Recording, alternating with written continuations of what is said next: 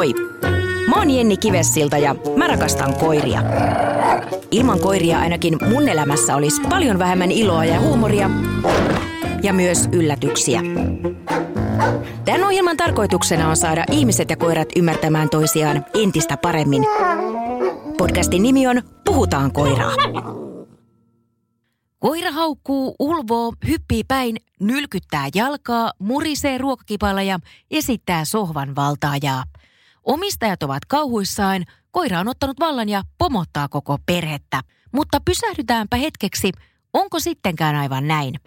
Osaako koira edes pomottaa ja mitä se oikeastaan yrittää kertoa omistajilleen tällä käytöksellä? Studiossa on kanssani eläinten kouluttaja, käytösneuvoja Helmi Pesonen Koiruuksien klubista. Tervetuloa. Kiitos. Helmi, mistä koiran pomottamisessa tai pomottamisena näyttäytyvässä käytöksessä oikein on kyse? No aika usein pomottamisena pidetään erilaisia tämmöisiä ei-toivottuja käytöksiä, niin kuin vasten hyppiminen tai kerjääminen tai hihnassa vetämistä saattaa välillä jopa pitää, pitää tämmöisenä pomottamisena. Sitten myöskin tämmöistä erilaista puolustamiseen liittyvät, että koira puolustaa sohvaa tai luuta tai muuten ruokaansa. Ne on ehkä semmoisia tyypillisiä, mistä ajatellaan, että kyse voisi olla pomottamisesta. Mutta kyse ei olekaan pomottamisesta, vaan mistä?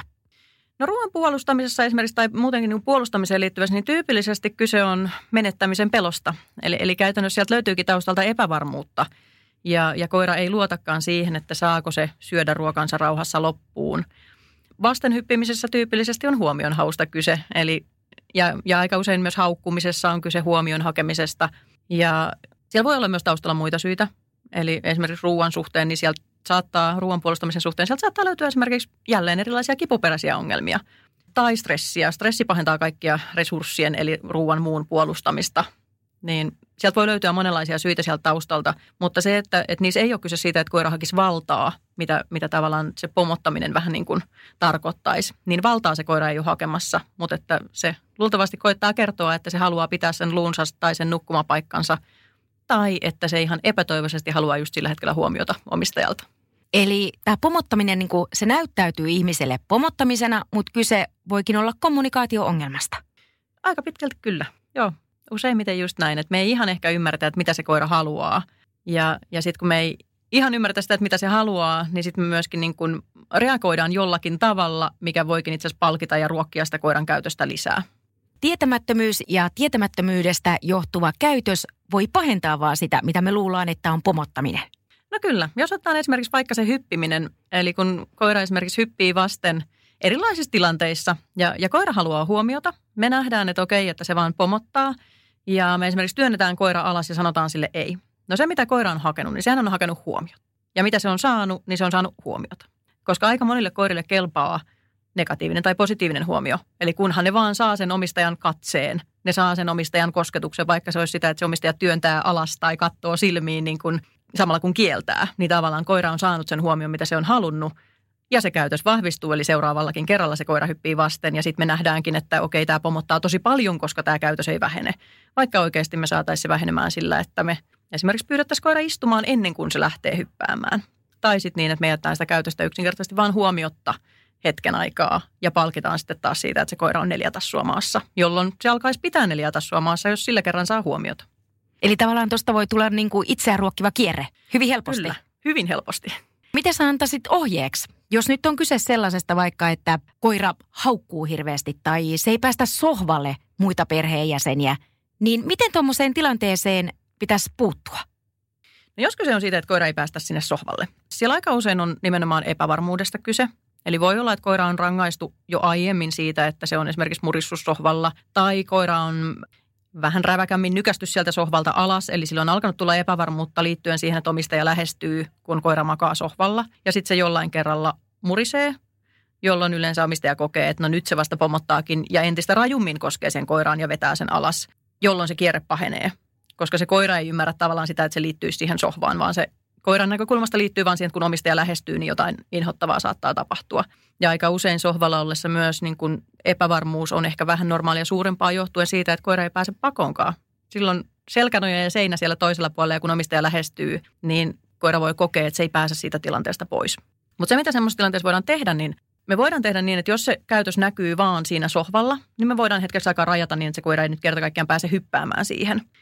Ja sitten yksi tärkeimpiä asioita on se, että me oikeasti opetellaan lukemaan sitä koiraa, jotta me nähdään niitä pienempiä merkkejä, milloin se koira on levoton ja päästään tavallaan sitä kautta parantamaan sitä suhdetta. Ja sitten me voidaan opettaa koiralle esimerkiksi ihan vaan vihjasana alas, jos me halutaan se sohvalta alas. Mutta se vaatii myöskin tietyn periaatepäätöksen siitä, että saako se koira olla sohvalla vai ei. Ja jos se saa siellä olla, niin tarviiko meidän sitten pyytää sitä jossain tilanteessa alas. Tämähän on ihan kodista kiinni, mitä siellä halutaan.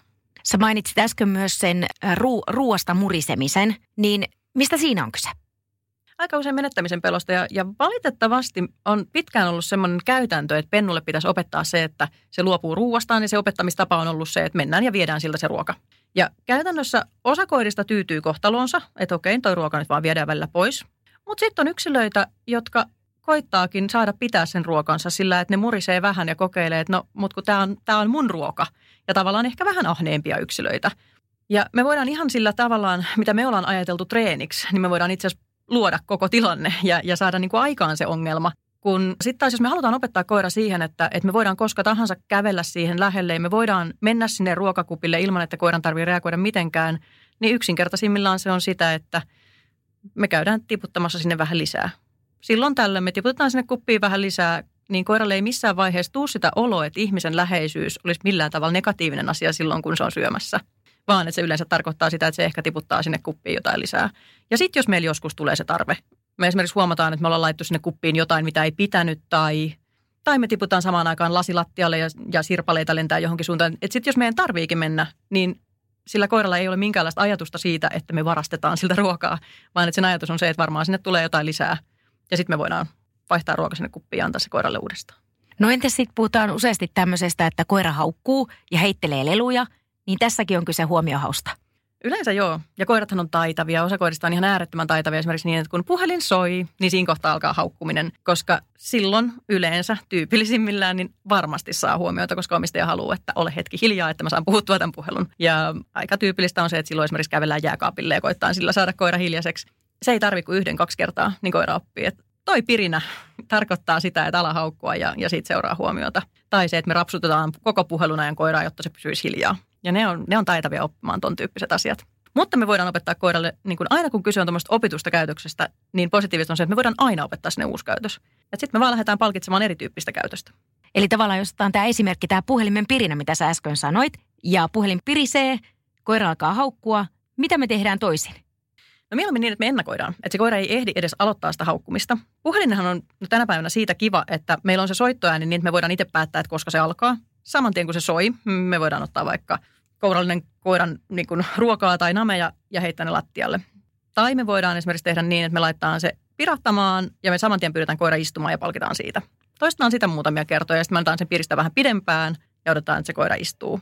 Ja, ja sitten tavallaan palkitaankin siitä, että se koira istuu tai että se makaa omalla petillään tai että se on sohvalla rauhassa hiljaa.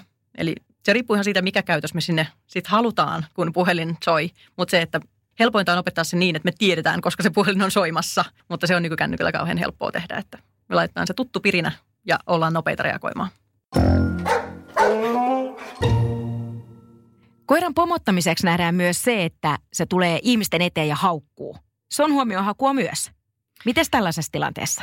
Yleensä joo huomionhakua. Tietysti siellä voi olla myös pelkoa tai epävarmuutta, mutta aika usein se on, on huomionhakua kyllä. Jälleen aina olisi hyvä miettiä se niin päin, että miten me voidaan ennakoida se tilanne ja pyytää koiralta jotain muuta. Koska osa koirista myöskin oppii sen, että jos ne on tähän asti haukkunut paljon, niin ne oppii sen, että jos me tavallaan hiljennetään se koira ja sitten pyydetään siltä jotain, niin ne oppiikin sen, että hauku hetken aikaa, hiljene ja, ja sitten siitä seuraa huomiota. Ja olisi niin kuin tärkeimpää, että päästä tilanteeseen, että se ei ennätä edes aloittaa sitä haukkumista, vaan että me päästään pyytämään siltä jotakin muuta.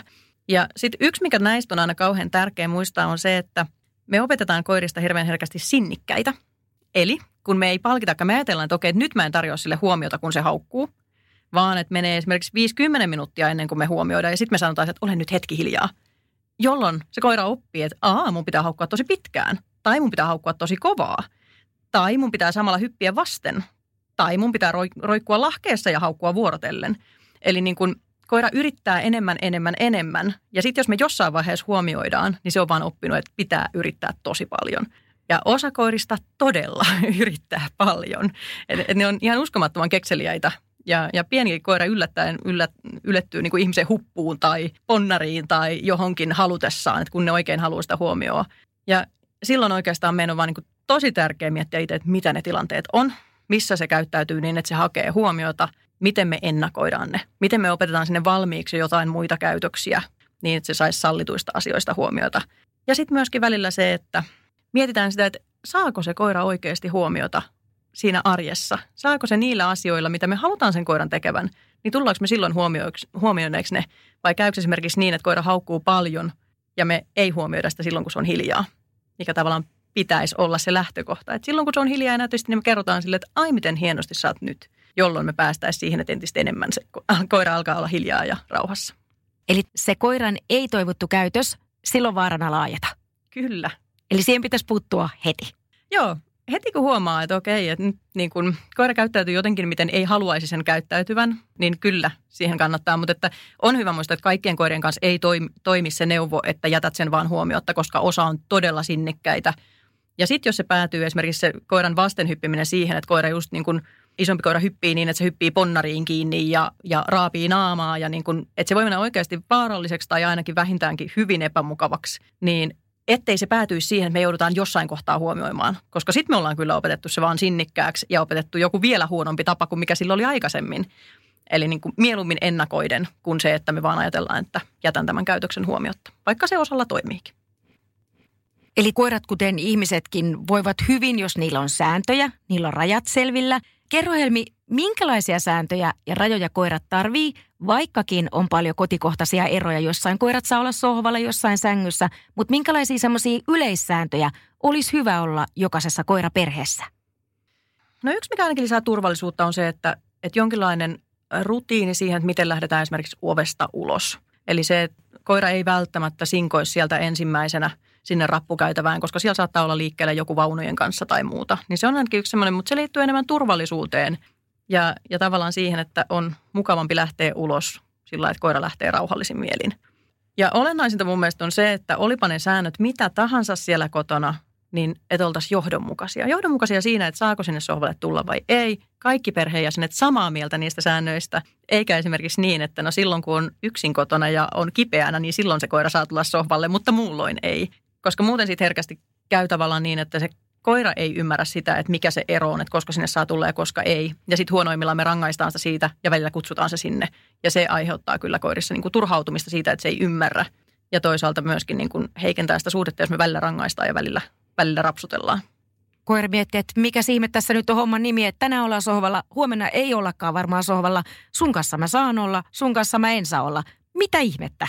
Joo, vaikka koirat on kyllä taitavia oppimaan. Siis ne on taitavia oppimaan, että miten eri ihmisten kanssa toimitaan. Että mulla esimerkiksi koirat, ne ei tule kerjäämään, jos mä oon syömässä, mutta jos mun isä on kylässä, niin aivan taatusti ne kaikki istuu siinä vieressä ja niin kuin odottaa, että kyllä sieltä jotain tulee pöydän alle kuitenkin. Ja, ja kyllä ne vaan oppii. Ne vaan oppii, että miten eri ihmisten kanssa toimitaan. Mutta kyllähän se selkiyttää, jos kaikilla on samat säännöt, ainakin siinä niin kuin perheen sisällä. Minkälaisia ongelmia meillä voi tulla eteen, jos meillä ei ole yhteistä sääntökirjaa ja kommunikaatiota sen koiran kanssa? No tietysti ähm, erilaisia epävarmuuksia ja, ja paljon turhautumisongelmia. Eli se, että jos koira ei tiedä, että mitä siltä odotetaan, tai jos se vaihtelee kauheasti, että miten esimerkiksi lenkillä pitää käyttäytyä, miten ohitustilanteissa pitää käyttäytyä, niin se kyllä näkyy siinä, että, että koiran on niin kuin vaikea tietää ja kun se turhautuu siitä, että se ei osaa, niin sitten se yleensä näkyy turhautuminen näkyy usein haukkumisena ja levottomuutena ja hihnassa vetämisenä ja niin kuin stressinä. Kyllä se niin kuin, turhautuminen kulkee käsikädessä stressin kanssa. Kun ei tiedä, miten pitäisi toimia. Kyllä. Vaikka olisi tahtotilaa toimia oikein. Joo, ja voi myös olla, että koira kokeilee vähän kaikenlaista ja meille se näkyy vain sähläämisenä, vaikka oikeasti se koira yrittää, yrittää löytää sitä, että mitä siltä nyt tänään halutaan. Kuinka paljon erilaisia sääntöjä ja ohjeita koira ylipäätään pystyy omaksumaan? No vaikea sanoa. Että kyllähän jos mietitään, niin kuin, miten, miten taitavia osakoirista on oppimaan, että me tiedetään koiria, jotka on oppinut yli tuhat jotain tämmöistä lelun nimeä, että se pystyy erottelemaan yli tuhat lelua, niin kyllähän ne varmasti sääntöjäkin pystyy, pystyy oppimaan. Mutta se, että kuinka paljon meidän tarvii niin kuin rajoittaa koiran arkea, niin mä en oikein tiedä. Että loppujen lopuksi mun on henkilökohtaisesti sanottava, että, että se mitä mä oon joskus nähnyt niin kuin parhaan koiran ja – koiran ja isännän suhteen, niin se oli kyllä semmoinen, että mä luulen, että se koira tiesi nimensä, mutta eipä juuri muuta.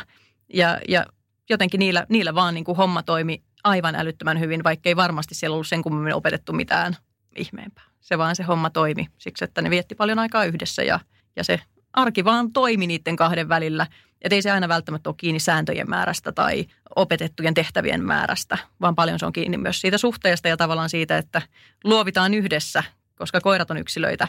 Että siellä näkyy ne yksilölliset erot ja, ja tietyllä tavalla myöskin hyväksytään, että jos me ollaan otettu metsästyskoira, niin, niin hyväksytään se, että kyllä se on puun perään myös kaupungissa. Ja, ja niin kuin, että nähdään ne tietyt semmoiset niin ominaisuudet myös semmoisina, että siellä on ne hyvät puolensa, mutta sitten mukana tulee myöskin, myöskin ne tietyt semmoiset, minkä kanssa sitten on vaellettava. Että me ei voida esimerkiksi päästää koiraa vapaaksi, vapaaksi puistossa, jos siellä on pupuja tai, tai jossain niin kuin paikassa, missä se saattaa lähteä pupun perään.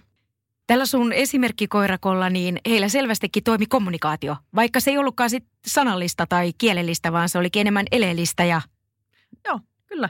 Et se, niin kun, en usko, että, että kyseinen omistaja on ikinä lukenut yhtäkään koiraopasta tai mitään semmoista, mutta, mutta oli se semmoinen tietty niin kuin, rauhallisuus ja tietty hyväksyminen siitä, että koira on tämmöinen ja niin kuin, niin, se, se vaan jostain syystä toimii ja sitä näkee aina välillä. Joillekin tekee melkein mieli sanoa, että älä vaan lue yhtään koirakirjaa.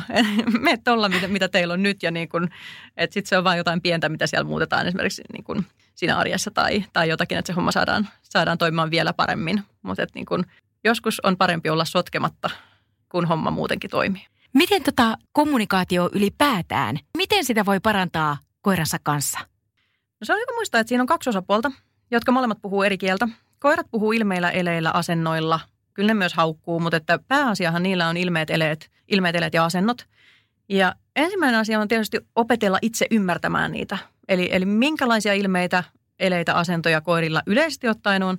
Sitten tietysti siitä omasta koirasta, että mitä se tyypillisesti käyttää, missä tilanteissa se niitä tyypillisesti käyttää. Ja sitten vähän kokeilla, että no miksi se nyt tässä kommunikoi näin ja jos mä käyttäydyn vähän eri tavalla, niin muuttaako se koira käytöstään johonkin suuntaan. Ja sitten kun me aletaan ymmärtää sitä koiraa, niin sitten toinen puoli on myöskin se, että me voidaan opettaa ihmisten sanoja sille koiralle. Eli, eli myös se koira oppii sitä meidän kommunikointia sillä, että me opetetaan. Mutta se on niin kuin molemmilta oppimisprosessi ja, ja molemmat ihan varmasti yrittää ymmärtää toisiansa.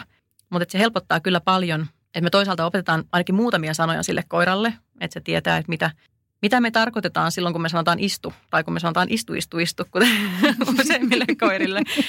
mutta mutta et niin kun, myöskin se, että, että me nähtäisiin siitä koirasta, että milloin silloin hankalaa ja, ja minne se ehkä haluaisi mennä ja mitä se koittaa meille viestiä. Niin, että puoli ja toisin meidän pitäisi, pitäisi pystyä kommunikoimaan ja ymmärtämään. Jos meillä on nyt tällainen tilanne, että – koiralla ja sen omistajilla on katkoksia kommunikaatiossa ja kommunikaatioongelmia, niin miten me saadaan niin tuommoista tilannetta palautettua normaaliin suuntaan tai saatua sitä kommunikointia paremmaksi? Et jos meillä on tavallaan koira käyttäytyy meidän mielestä huonosti ja ei toivotulla tavalla, niin mitä me aletaan tehdä? No joskus auttaa se, että listaa. Ihan yksinkertaisesti listaa ne tilanteet, että mitkä nyt on niin kuin oikeasti hankalia. Sitten listaa ne asiat, mitkä toimii. Ja aika usein jo pelkästään se ihmisen mielentila siitä, että no itse asiassa näitä asioita, mitkä toimii, on yllättävän paljon. Ja sitten se voi alkaa tuntua helpommalta tavalla lähteä työstään sitten niitä asioita, mitkä tuntuu haastavilta tai missä koira käyttäytyy ei-toivotusti. Ja aika usein on myöskin niin, että, että kyse ei ole siitä, että meidän täytyy opettaa hirveän monta eri asiaa, vaan me mietitään, että opetetaan yksi asia, mikä toimii mahdollisimman moneen tilanteeseen. Eli se voi olla esimerkiksi maahanmeno tai omalle petille meno. Ja me opetetaan se yksi asia hyvin – ja sitten me hyödyntää sitä erilaisissa tilanteissa, kun tulee vieraita tai kun me ollaan syömässä pöydän ääressä ja me ei haluta sitä koiraa siihen. Eli, eli me voidaan hyödyntää sitä yhtä ja samaa temppua tai tehtävää mahdollisimman moneen niistä tilanteista, mitkä me koetaan hankalaksi sen koiran kanssa. Eli tavallaan vaikka olisi monta eri ei-toivottua käytösmallia, niin jo yhdestä yhteisestä kommunikointitavasta on apua näihin useisiin tilanteisiin mahdollisesti. Aika usein joo. Et, et yleensä se ei ole niin, että nyt pitää opettaa kymmenen eri tehtävää, vaan me voidaan opettaa yksi, mikä saadaan toimimaan sitten vaan monessa eri tehtävässä. Ja usein on myöskin esimerkiksi huomionhakusten käytösten kanssa niin, että, että kun me lähdetään opettamaan sinne tehtävään, niin se huomionhakuisuus voi vähentyä jo sillä, että se koira saa huomiota, kun me harjoitellaan. Niin tavallaan sille ei ole enää sitä tarvetta hakea sitä huomiota niin paljon. Ja tämä on ehkä tämä some-aikakausi vähän sellainen, että, että vaikka me ollaan paikalla, niin me ei olla ihan läsnä. Ja se näkyy kyllä koirissa. Että ne koittaa – sanoa, että hei, olen täällä, huomaa minutkin. Ja silloin tietysti ei pelkästään se, että me opetetaan jotain, vaan se, että me oikeasti arjessa oltaisiin läsnä sille koiralle, niin usein auttaa jo tosi paljon. Ei tarvi haukkuen hakea huomiota. Just näin. Ja sitten taas toi, että kun me touhutaan yhdessä, niin se turhautuman taso laskee. Kyllä, tekeminen, tekeminen kyllä auttaa siihen, että koira ei ole niin turhautunut ja toisaalta se on myöskin sitten terveellä tavalla väsynyt sen jälkeen, jolloin sen on helpompi käydä nukkumaan. Ja taas me päästään kehumaan sitä siitä, että se lepuuttaa rauhassa eikä haukuttaa ihan huomioon. Ja sitä kautta myöskin se meidän stressitaso laskee ja, ja on kivempi taas touhuta sen koiran kanssa ja sitten meidän positiivinen kierre on taas valmis. Ihmiselle niin sanotusti näyttäytyvää pomottamista tai pomottamisena näyttäytyvää toimintaa, niin sitä voi tosiaan esiintyä haukkumisena, murinana, ruokakipan tai luun suojelemisena, jopa sisälle pissimisenä, sohvan tai sängyn valtaamisena. Näitä näyttäytymismuotoja on monia, mitä me koetaan ei-toivotuksi käyttäytymiseksi. Miten tällaisia ongelmatilanteita voidaan alkaa purkaa? Niitä on niin paljon erilaisia. Otetaanko me yksi ongelma, johon me aletaan niin kuin kiinnittää huomiota ja sitten mahdollisesti tulee taas se positiivinen kierre, että useampikin ratkeaa siinä sivussa? Aika usein on helpompi lähteä yhdestä, mutta tietysti erityisen tärkeää on se, että me päästäisiin siihen juurisyyhyn. Eli siihen, että onko kyse epävarmuudesta, onko kyse huomion hakemisesta, onko siellä jotain kipuperästä tai muuta niin kuin terveysongelmaa – vai onko siellä joku hyvinvointiongelma, että siellä on liian vähän tekemistä, liian vähän liikuntaa tai jopa liikaa tekemistä, mutta että se on vääränlaista tekemistä. Eli esimerkiksi me heitellään jatkuvasti keppiä, mutta siellä ei ole mitään niin kuin haistelua tai semmoista. Ja voi olla, että se jatkuva kepin hakeminen onkin semmoinen, mikä saa sen koiran pysymään levottomana. Eli että se ei suinkaan väsytä sitä koiraa, vaan se, sen stressitaso jää koholle siitä, että se on niin innoissaan siitä pallon tai kepin perässä juoksemisesta. Eli joskus on myöskin niin, että tavallaan me ei välttämättä edes opeteta yhtään mitään uutta käytöstä, vaan kyse on oikeasti siitä, että me muutetaan sitä arkea niin, että, että se koira voi siellä arjessa hyvin. Ja sitten voi olla, että meidän ei tarvitse tehdä tavallaan erikseen niille käytösongelmille tai ei-toivotulle käytöksille välttämättä yhtään mitään, koska ne vaan häviää sitä myötä, kun me saadaan se koira voimaan paremmin. Tässä on vähän kyse siitä, että ihmisen on niin helppo syyttää sitä koiraa ja syyttää, että nyt tuo koira pomottaa minua, nyt se tekee näin ja nyt se tekee noin, kun se syy voi löytyä jostain ihan muualta. Joo, ja pomottamisen isoin ongelma mun mielestä on siinä, että jos me nähdään se koira semmoisena otuksena, joka hakee meiltä valtaa, niin se jossain määrin antaa meille tunteen siitä, että me voidaan rangaista sitä siitä ja että me voidaan niin kuin tavallaan alistaa ja näyttää sille paikkaansa. Mutta jos kyse on esimerkiksi epävarmuudesta, niin me auttamattomasti pahennetaan sitä tilannetta, koska se on entistä epävarmempi meidän seurassa se koira. Jos se on ollut epävarma jo aluksi, niin, niin saati sitten, jos me tartutaan niskasta ja, ja käännetään sitä selälleen ja ja muuten alistetaan, niin ihan varmasti se myös sen jälkeen on, on epävarma meidän seurassa. Miten toi epävarmuus, miten sitä aletaan sen koiran itsevarmuutta pönkittää? Paras tapa oikeastaan saada koira itsevarmemmaksi on onnistumiset. Onnistumiset vaan toimii ja, ja sen niin kuin, kun se koira onnistuu, olipa se mitä tahansa, se onnistuu pitämään neljä tassua lattiassa, kun me tullaan kotiin, niin se, me kehutaan, palkitaan. Ne, ne vaan on niin kuin parhaita parhaita itseluottamuksen parantajia. Sitten tietysti se, että jos siellä on pelkoja, niin se, että me työstetään niitä, koska pelot aina heikentää sitä, sitä koiran itsevarmuutta. Ja se näkyy niin kaikkialla arjessa niin, että, että se koira on epävarmempi, joten aina niin kuin pelkojen kanssa kannattaa, kannattaa kyllä tehdä töitä. Ja sitten toki sille suhteelle kannattaa tehdä paljon, että, että jos nyt tuntuu, että siellä on pomottamiseen liittyviä käytöksiä, niin niitä kannattaa katsoa vähän niin kuin uusin silmin ja, ja niin kuin lähteäkin työstämään niitä vähän eri tavalla ja opitut käytökset muuttuu kyllä nopeasti. Jos sä oot nyt epävarma sen sun oman koiras kanssa ja sä mietit, että no nyt se taas pomottaa minua ja nyt se pomottaa tuota perheenjäsentä ja nyt on kyllä huono homma, mutta sulla ei ole mitään hajuakaan siitä, että mitä siellä taustalla on. Kenen puoleen silloin käännytään ja miten toimitaan? No silloin mä melkein sanoisin, että, että kouluttaja on melkein se lähtökohta. Että jos ei ole mitään ajatusta siitä, että siellä olisi mitään kipuperäistä ongelmaa, niin kyllä silloin, silloin suosittelen kyllä käännyt ennemmin sinne kouluttajan puoleen ja kysymään ainakin, että mitä mieltä kouluttaja on, että mistä tässä voisi olla kyse ja mitä hän, mitä hän tälle voisi tehdä. Ja kouluttajista ehkä sen verran sanottava, että jos, niin kun, jos kouluttajan neuvo on vähänkään semmoinen, että itselle tulee semmoinen olo, että en mä halua tehdä tätä koiralle, niin, niin älä tee. Eli silloin, silloin kannattaa vaihtaa, vaihtaa kouluttajaa. Koska sä tunnet kuitenkin itse parhaiten sen koiran, vaikka et sä tunnistaska niitä niin sanotun pomottamisen taustalla olevia syitä, niin sä kuitenkin tiedät sen sun koiran luonteen kaikkein parhaiten. Kyllä, ja, ja tietysti myöskin se, että jos tulee vähän sellainen olo, että joku ehdottaa, että satuta omaa koiraasta tai, tai aiheuta sille selvästi epämukavuutta, niin se heikentää aina sitä suhdetta. Ja, ja aina mitä huonompi se suhde on ja mitä enemmän sinne liittyy niin kuin meidän ja koiran välisiä epävarmuuksia ja pelkoja, niin sen hankalampi on työstää niin kuin mitään pelkoja, jos se koira ei lähtökohtaisesti luota omistajaan. Niin, niin sitä hitaampi, hitaampi prosessi se on. Mutta se, mikä koirien kanssa työskentelyssä on aina yhtä mukavaa, on se, että ne ei muistele pahalla. Eli niillä ei ole sitä kykyä siihen, että ne miettisivät, että no mut kun sä viime viikolla teit silleen. Että totta kai niin kun se suhde vaatii sitten sitä, että siellä tapahtuu paljon positiivisia asioita, mutta ne ei ole niin kuin me ihmiset ollaan, että no mutta sä olit silloin joskus vähän niin Sä olit ihan typerä ja niin. nyt sä oot tommonen ja joo. Vaan että ne muuttaa käytöstä sitä mukaan, kun me muutetaan. Ja, ja se näkyy niissä tavallaan niin kuin saman tien, että ne on siitä ihan äärettömän mukavia kumppaneita, koska ne toimii jotenkin sen mukaan, miten, miten me ollaan. Ja, ja niin kuin ottaa tosi paljon jotenkin peiliä siitä, että tänään on hyvä päivä ja, ja nyt me näköjään toimitaan näin. Ja... Jos on semmoinen niin tosi pattitilanne tai koira on tosi epävarma, niin silloin varmasti kannattaa se onnistumiskynnys pitää tosi matalana, jotta siitä saadaan se positiivinen kierre päälle.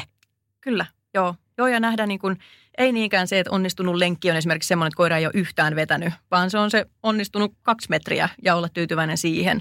Ja, ja kun me ollaan tyytyväisiä, niin se alkaa lisääntyä. Ja, ja kun me kehutaan, niin koira alkaa tarjota ja palkitaan, niin koira alkaa tarjota enemmän ja enemmän sitä käytöstä, missä me ollaan kehuttu ja palkittu. Ja hetken päästä se voi olla se koko lenkki, mikä menee vetämättä. Tai ne ohitukset sujuu. Tai, tai koira syökin rauhassa, eikä reagoi siihen, että me tullaan lähelle. Mutta että niin kun pieniä, pieniä palasia ja pieniä onnistumisia. Ja kun me aletaan nähdä niitä, niin se tavallaan se tavoite ehkä tulee sieltä ihan huomaamatta täyteen, kun me kiinnitetään huomiota niihin pieniin onnistumisiin. Kuinka pitkäjänteistä koulutusta ja koiralle uusien sääntöjen opettamista tämmöinen pomottamisena näyttäytyvä tilanne, sen ratkominen vaatii? No välillä se on hyvinkin yksinkertaista. Välillä se on niin kuin tosi, tosi pieniä juttuja, mitkä lähtee helpottamaan ihan vaan sillä, että me nyt lähdetään pyytämään sitä koiraa istumaan, kun se aiemmin on hyppinyt. Ja, ja koira hoksaa sen tosi nopeasti, että okei, kun mä istun, niin, niin siitä palkitaan. Sitten tietysti, jos siellä on pitkä tausta esimerkiksi siitä, että koira on puolustanut kauan ruokaansa, niin totta kai siellä on paljon mukana myöskin jo oppimista. Ja mitä enemmän sitä koiraa on rangaistu, niin tietysti sen, sen suurempi se epävarmuus tai pelko voi olla – ja aina jos puhutaan esimerkiksi murinasta tai, tai siitä, että koira hyökkäilee kohti tai muuta, niin semmoisissa tilanteissa niin melkein suosittelen, että kannattaa ottaa joku kouluttaja siihen tueksi. Ihan sen takia, että ne tilanteet voi olla itselle myös jossain määrin pelottavia ja, ja silloin voi olla vaikeampi lähteä työstämään. Ja se on totta kai turvallisempaa, että joku tulee kertomaan, että hei, nämä on ne pienet askeleet, mitä, mitä kannattaa seurata.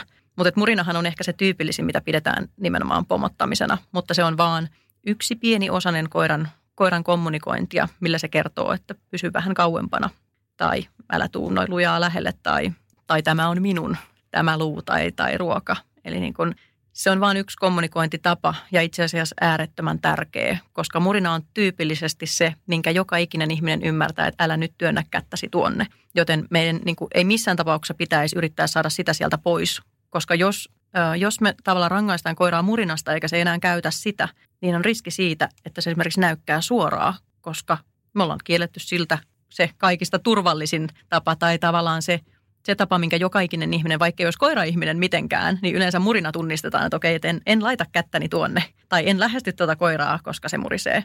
Mutta se ei missään tapauksessa tarkoita sitä, että kun se koira murisee siinä ruokakupilla, että me nostetaan hä, niin kuin kädet pystyyn ja todetaan, että mitään ei voida tehdä. Me voidaan tehdä valtavan paljon, mutta siinä kohdassa, kun se koira murisee, niin kyllä meidän kannattaa ottaa askel taaksepäin ja miettiä, että okei, että mitenkäs me nyt lähdetään tätä tilannetta muuttamaan.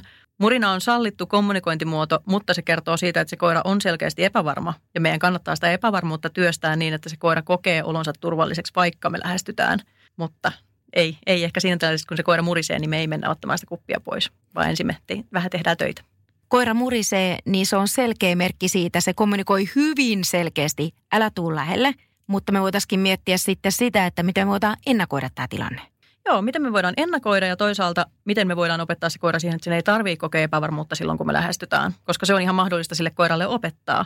Siinä on kyllä niin kuin hyvät perusteet, että miksi niin kannattaa tehdä, koska me tehdään ensinnäkin siitä arjesta paljon turvallisempaa. Toisaalta me myös lasketaan sen koiran stressitasoja, kun sen ei tarvii olla epävarma silloin, kun me lähestytään, koska aina kun koira kokee olonsa epävarmaksi, niin aina se stressitaso kohoaa. Ja jos me annetaan ruoka kaksi kertaa päivässä ja joka kerta se koira on epävarma siitä, että mitä tapahtuu, niin on ihan selvää, että se pitää sen stressitasoa koko ajan vähän yllä. Ja kaiken lisäksi stressi pahentaa tuommoisia niin ruoan puolustamis- ja, ja muutenkin resurssien puolustamistilanteita. Eli koira herkemmin puolustaa silloin, kun silloin stressiä. Niin me saadaan sitä aikaan hankala kierre. No puhuttiin positiivisesta kierteestä useamminkin jo aikaisemmin, mutta tässä taas se, että se negatiivinen kierre on myös aika helposti lähtee pyörimään, että jos sä et puutu siihen niin sanottuun ongelmaan melko nopeasti, niin se ruokkii itseen, mutta myös toisia ongelmia. Kyllä, joo. Mä ymmärrän ihan hyvin, kun sanotaan sitä, että jos koira murisee, niin tavallaan, että koira ei saa murista ihmiselle. Ja että silloin meidän täytyy saman tien tehdä jotain. Ja on ihan selvää myöskin se, että jos koira murisee ruokakupilla, me ottaa kaksi askelta taaksepäin, niin koirahan on saavuttanut turvallisuuden tunteen. Se on saanut pitää sen, mitä sillä on. Ja tavallaan kun se saa sen turvallisuuden tunteen, niin sehän on sille isoin palkinto. Minä saan rauhassa syödä tämän oman ruokakupilliseni tyhjäksi ja omistaja menee kauemmas sillä, että minä murisen. Ja se tarkoittaa sitä, että kyllä seuraavalla kerralla se murisee herkemmin. Eli, eli kyllä siellä tapahtuu oppimista, kun me poistutaan paikalta. Mutta siitä huolimatta, meidän on siinä yksittäisessä tilanteessa parempi mennä poispäin, antaa sen koiran syödä rauhassa. Ja sitten me lähdetään miettimään, kun se on tyhjentänyt sen kupin, että okei, mitenkäs me nyt lähdetään oikeasti tekemään tämä seuraavalla kerralla. Miten me lähdetään opettamaan sitä koiraa niin, että se ei koe tarvetta puolustaa lainkaan. Mitkä ne on ne ensiaskeleet, miten me aletaan sitten seuraavalla kerralla toimin toisin? Jos se on lievää, me voidaan tehdä sitä, että, että me jäädään esimerkiksi, niin kun me annetaan se ruokakuppi, annetaan koiralle lupa mennä sinne kupille, jäädään jonkin matkan päähän sanotaan koiran nimiä heittää sinne jotakin parempaa. No, se voi olla joku pala lihapullaa tai jotain erityisen hyvää koiran herkkua tai muuta. Heitetään kohti kuppia. Eli ei mennä ihan siihen kupille, vaan heitetään siihen niin kuin mahdollisimman lähelle kuppia. Sitten taas toistaan sanotaan koiran nimiä taas heittää ja, ja sitten kun tuntuu, että koira on ok, me voidaan mennä askel lähemmäs ja sama jatkuu. Kunnes me voidaan seistä siinä vieressä ja tiputella sinne lisää. Mutta tässä toki nyt sitten se, että, että jos se tilanne on oikeasti vakava ja, ja koira esimerkiksi tekee myös esimerkiksi hyökkäyksiä ihmistä kohti, niin totta kai silloin pitää miettiä, että miten me tehdään se turvallisesti. Ja voidaanko me edes lähteä siitä, että kestääkö koira edes sitä, että me ollaan semmoisella etäisyydellä, että me pystytään heittämään herkkuja. Eli sehän totta kai, jos koira ei kestä yhtään sitä, että me ollaan edes näköpiirissä, niin sitten meidän täytyy löytää joku muu tapa, tapa tehdä sitä. Mutta jos se on tosiaan lievää, niin silloin tuollaista niin kuin siirretystä pienin askelin. Joo, Joo, ja niin kuin tavallaan sen tilanteen positiiviseksi tekemistä, että, että kun ihminen on läsnä, niin se tarkoittaakin vaan sitä, että tuolta tuleekin jotain hyvää, jotakin positiivista. Herkkuja horisontissa. Niin, just näin. Ja, ja sitten aika usein se näkee tosi nopeasti koirasta, että se alkaakin rentoutua. Et tyypilliset merkit siitä, että koira ei ole täysin rento syödessään, niin on se, että joko se hotkii, eli se syö tosi nopeasti, Tyypillisesti se myös vilkuilee ihmistä koko ajan, että onko se lähestymässä ja se pyrkii syömään tosi nopeasti. Toinen merkki onkin se, että se hidastaa. Se hidastaa syömistä ihan selkeästi, että se syö vähän, se vilkuilee, syö vähän, vilkuilee. Ja sitten siellä näkyy tietty semmoinen niin jäykkyys, että se on vähän jäykkä se koko koira. Ja verrattuna sitten taas semmoiseen koiraan, joka vaan syö rennosti. Et rentokoira voi syödä nopeasti, mutta siinä ei ole semmoista ehkä semmoista hotkimista liittyen siihen, että jos ihminen lähestyy, niin se alkaa syödä entistä nopeammin. Mutta noin on semmoisia merkkejä, mitä sieltä ainakin voi tarkkailla, että onko se koira ihan ok sen kanssa, että me lähestytään sitä silloin, kun se on syömässä. Onko niin, että kommunikaatio-ongelmat vältetään vain pitkäaikaisen, pitkäaikaisen toiston ja onnistumisen kautta ja sitä tehdään koko koiran elämän ajan? No tavallaan joo. Siis kyllähän, niin kuin, kyllähän koiralle tulee rutiinit. Eli se, että jos koira vaikka joka kerta istuu, kun lähdetään ulos, ja se uloslähtö on tavallaan se palkinto, niin kyllähän se istuu automaattisesti.